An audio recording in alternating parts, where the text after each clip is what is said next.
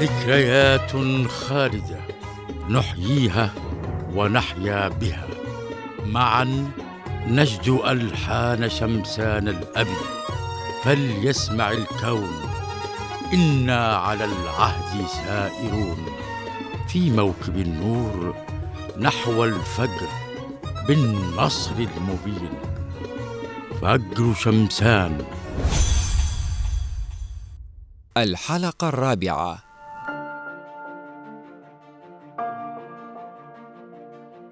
لقد مضت عملية التنمية في الجنوب آنذاك بخطى واثقة، وكان لها الجيش المتكامل بكل تنوعاته وقدراته الدفاعية المتميزة، ومن أجل تطوير القاعدة المادية في المجتمع نفذت خطة التنمية الثلاثية، وأنجز أيضا قسم كبير وافر من الخطة الخمسية القائمة على قاعدة تصنيع الحاصلات الزراعية والثروة السمكية بالاعتماد على الذات.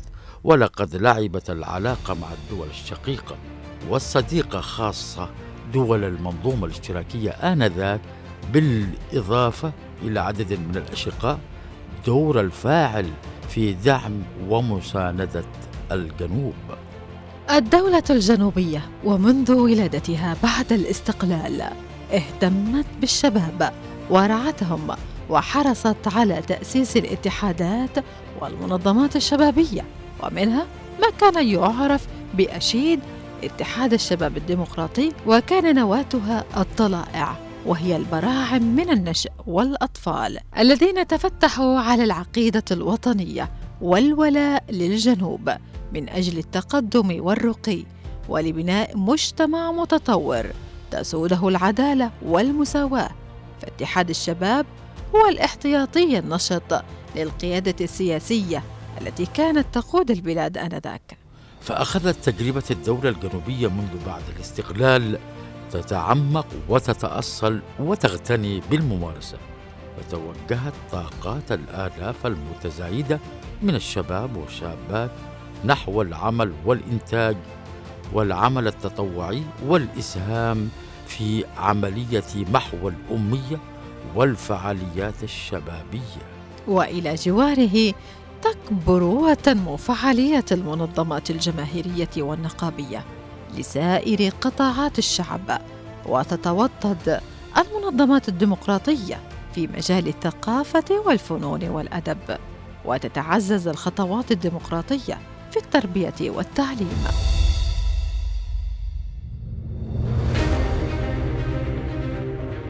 الدولة في اليمن الديمقراطية كانت تنشد تحقيق العدالة الاجتماعية، لكن ضمن موارد شحيحة، فقد تحققت بشكل من الأشكال الكثير من الخطوات التنموية، وقد خلقت مجتمعا تعاونيا ضمنت فيه الدولة المواطنين. فكان هناك مثلا التعليم المجاني، كانت الدولة تضمن العمل للخريجين، وكان التطبيب مجاني بشكل كامل، بل إنها تتحمل مسؤولية إرسال المرضى للخارج في حال تطلب خروجهم إلى هناك. مع تواصل عمليات بناء المجتمع الجديد الذي رفرفت عليه رايات الحرية والسلامة والتقدم الاجتماعي والرخاء الذي رفرفت عليه رايات الحرية والسلامة والتقدم الاجتماعي والرخاء تواصل تغير وجه الحياة. مع استمرار الإنجازات لهذا الشعب الأبي إبان عهد الدولة الجنوبية التي أحرزها في مسيرته المظفرة منذ انتزاع استقلاله الوطني الناجز غير المشروط في الثلاثين من نوفمبر عام سبعة وستين للميلاد، تطورت حياته الاقتصادية والاجتماعية المتدفقة بالعطاء غير المحدود، وأصبح كل شيء مسخرا لرخاء الإنسان في الجنوب. لقد شهدت المدن والأرياف تغييرات كبرى في بنيتها الاقتصادية، وبرزت علاقات إنتاج جديدة أدت إلى إحداث نهوض شامل انعكست آثاره على حياة المواطنين إيجابا. انتشرت في جمهورية اليمن الديمقراطية الشعبية الوحدات السكنية الجديدة المريحة والمتناسقة، شوارعها الرحبة تسطع فيها الأضواء فتتألق بوهج الإنارة التي أضاءت كل نقطة مظلمة في حياة شعبنا الجنوبي الذي أزال تركة قرون خلفها الماضي الاستعماري.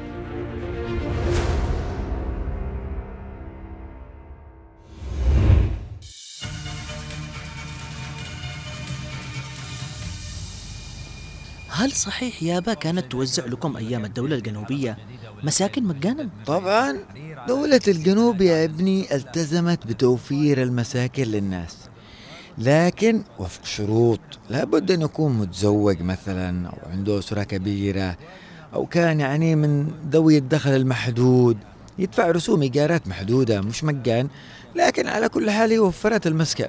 مم. يعني الدولة هي اللي تبنت هذه المساكن صح؟ أيوة يا ابني. مم.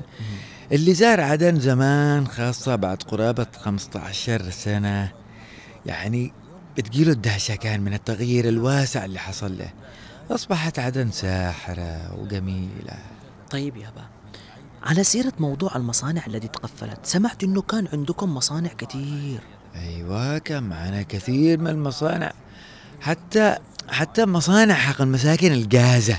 المصانع للمساكن جاهزة؟ أيوة أيوة، هذه أول مرة أدري بصراحة. أيوة كثير من المساكن جاهزة وفي منها موجودة الآن في الشيخ، لكن يا ابني الله لا سامح اللي دمر الجنوب، لا سامح الاحتلال اليمني، دمر كل حاجة بنا فوق هذه الأرض الطيبة.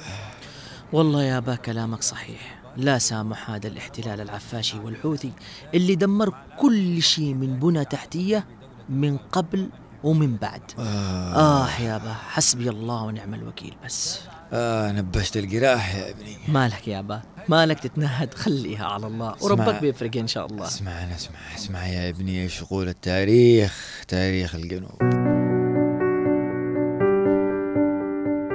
إن تنفيذ المشاريع الصناعية والزراعية في المدن والأرياف واكبه التوسع في مشاريع الإسكان، ورافقه أيضاً إنشاء عدد من مشاريع المساكن الجاهزة وتطوير مستلزمات صناعة البناء الأخرى، وفي الوقت نفسه تشجيع المواطنين على بناء مساكن خاصة لهم. ولقد أبدى شعب الجنوب حرصاً على المحافظة على استقلاله الوطني الذي انتزعه بقوة إرادته، ووظف طاقاته وإمكانياته لتنفيذ خطط التنمية الاقتصادية والاجتماعية وزيادة الإنتاج وتطوير الخدمات العامة. أما بالنسبة للصناعة والزراعة التي تحققت بعد الاستقلال وقبل الوحدة اليمنية المشؤومة، لا سيما خلال الفترة من ألف وتسعمائة وأربعة وسبعين للميلاد إلى ألف وتسعمائة وأربعة وثمانين للميلاد، ارتفع قيمة الإنتاج الصناعي بنسبة خمسة وستين بالمئة. فقد أدى ذلك إلى ارتفاع عدد العاملين وارتفاع إنتاجية العمل والتوظيف الاستثماري وارتفاع متوسط الأجر السنوي للعامل وتربية الكادر الصناعي والزراعي وتنويع المنتجات وتحسين أيضا جودة العمل وتقليص حجم الاستيراد واستغلال المواد الخام المحلية. تم تشييد العديد من المشاريع في عدة قطاعات، عام، خاص، مختلط، تعاوني. وكانت هناك خطط تنموية وسياسة تشجيع ودعم الاستثمار الصناعي، فمن الطبيعي أن يزداد الإنتاج الصناعي القائم آنذاك.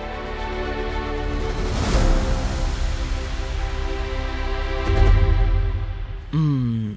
يعني الآن ممكن نقول هكذا يابا، كل ما بناها الشعب الجنوبي من منجزات أصبح أثراً بعد عين بكل بساطة. أيوة أيوة صدقت، أصبح أثر بعد عين.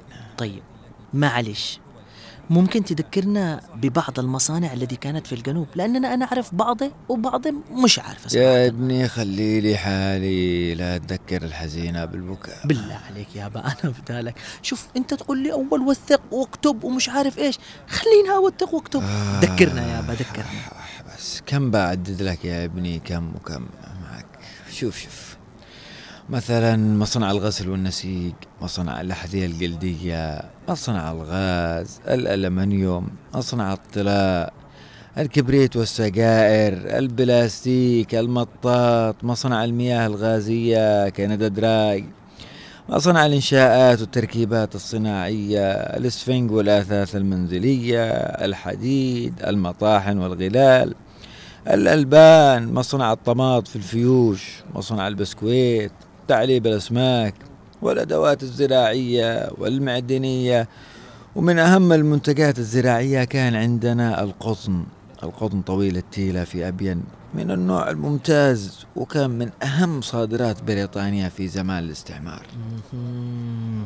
والله إنه شيء جميل، كمل يا أبا كمل. كمان محلق القطن اللي كان في أبين، ومعك كمان يا ابني البصل كان يزرع في كل من أبيان ولحق، خاصة بكثرة كان في مكيراس، وكمان كانت حضرموت تزرع.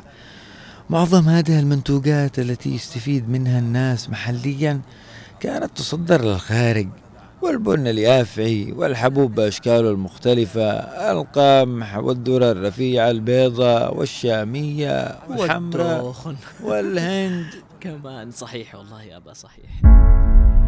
هذا بعض من إنجازات شعب الجنوب في عهد دولته الجنوبية، والذي أصبح فيما بعد الوحدة المشؤومة أثراً بعد عين.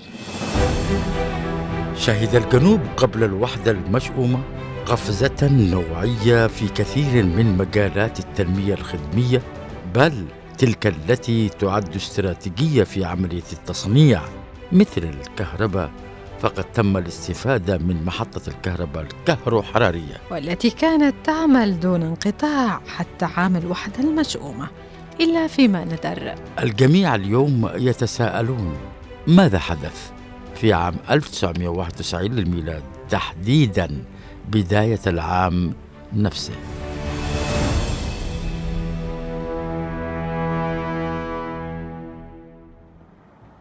إيه لما نذكر كل اللي راح قلبي وقعنا ودمعتي تنزل مني بدون ما أشعر على خدي. لو تدري يا ابني هو النهب والاستهتار بمقدرات شعب الجنوب من قبل نظام الاحتلال اليمني، أكل الأخضر واليابس، ما صدقوا باسم الوحدة الكذابة الزائفة اللي وقدهم ياخذوا كل شيء داخل الجنوب. آه يابا والله إنه اللي مفروض يقهر إنه نحن، هاد انتم عشتوا بهذا الزمن والمجد. والله يابا شيء يقهر، أخذوا كل المكائن والمولدات حق الكهرباء كلها من بعد الوحدة. أيوة، قاموا بنهب المولدات العملاقة من عدن وهربوا بلا صنعاء، وبنوا لهم هناك محطة رئيسية، واستمر النهب خاصة بعد الاعتداء الغادر والمشين والغطعانة الكبيرة من قبل هذا الاحتلال في عام أربعة وتسعين. يعني يابا دون ناس مجرمين لا وإرهابيين ونهابين، واستولوا على كل شيء في الكلام وباسم الوحدة، واللي زاد الطين بله كملوا الحوثيين وغلقوا الباقي. أيوة أيوة يابا، عادهم غلقوا الباقي في اعتدائهم الثاني في الاجتياح الثاني عام ألفين وخمسة عشر. أيوة والله يا ابني عليك نور، طبعا أنت هتذكر هذا تمام. كيف ما تذكرش بالله عليك، وانت عارف ان انا شاركت مع بقية الشباب في الجبهات ضد العصابات الحوثية، ورجعت مرة ثانية دروس برا.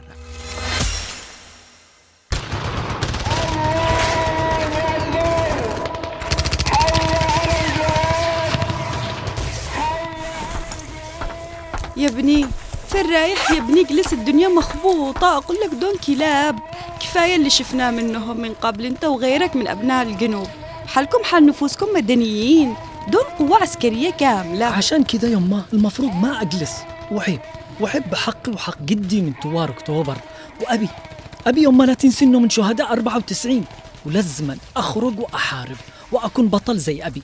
مش دي كلمتك، مش دي كلمتك، أشتيك تكون زي أبوك. أنا بكون بخير، بس أشتي منك حاجة واحدة، ادعي لي. طيب يا ابني. لا إله إلا الله محمد رسول الله. الله معك يا ولدي. السلام عليكم ورحمة الله. السلام عليكم ورحمة الله. يا رب يا رب، أنت عارف بحالنا، انصرنا يا الله.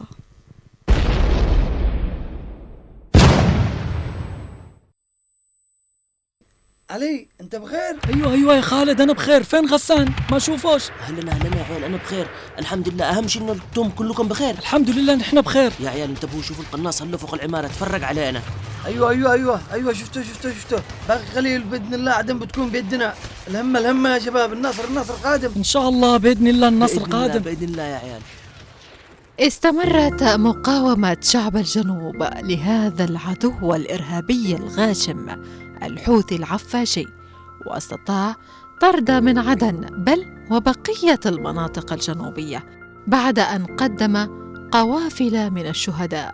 ولقد كان للتحالف العربي دور في مساندة شعب الجنوب في الانتصار لقضيته وإعلاء راية الجنوب عالياً من أجل تحرره واستعادة دولته الجنوبية الحرة. مرر رسالة سبعة عشر سبعة مرر رسالة سبعة عشر سبعة من المقاومة الجنوبية إلى شعب الجنوب في كل مكان. مررها إلى الطالع الصمود، مررها إلى أبين، مررها إلى حضرموت. عدن تنتصر، عدن تتحرر. والله انتصرت يا عدن رغم الألم رغم الجراح رغم الماسي شامخة رغم الكوارث والدمار.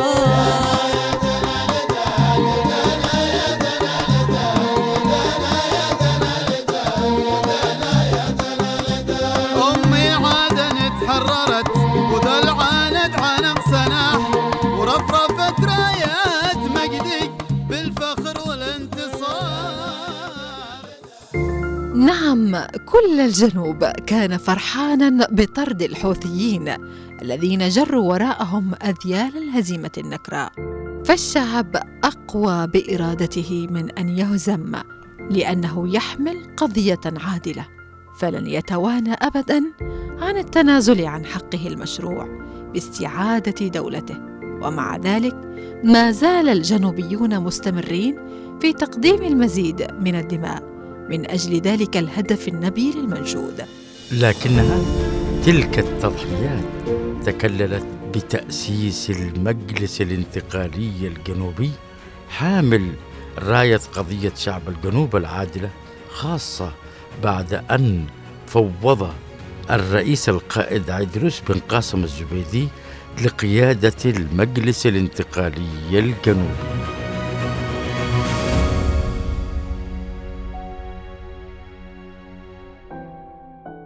فجر شمسان، تأليف أحمد صالح ربيع، معالجة درامية غسان صلاح، بطولة محمد الديني، غسان صلاح، أحمد ربيع، أماني مجمل، تمثيل عفراء البيشي، علي العمري، خالد الشعيبي، إشراف مباشر محمد العمودي، إشراف عام عبد العزيز الشيخ، إخراج نوار المدني، خالد الشعيبي.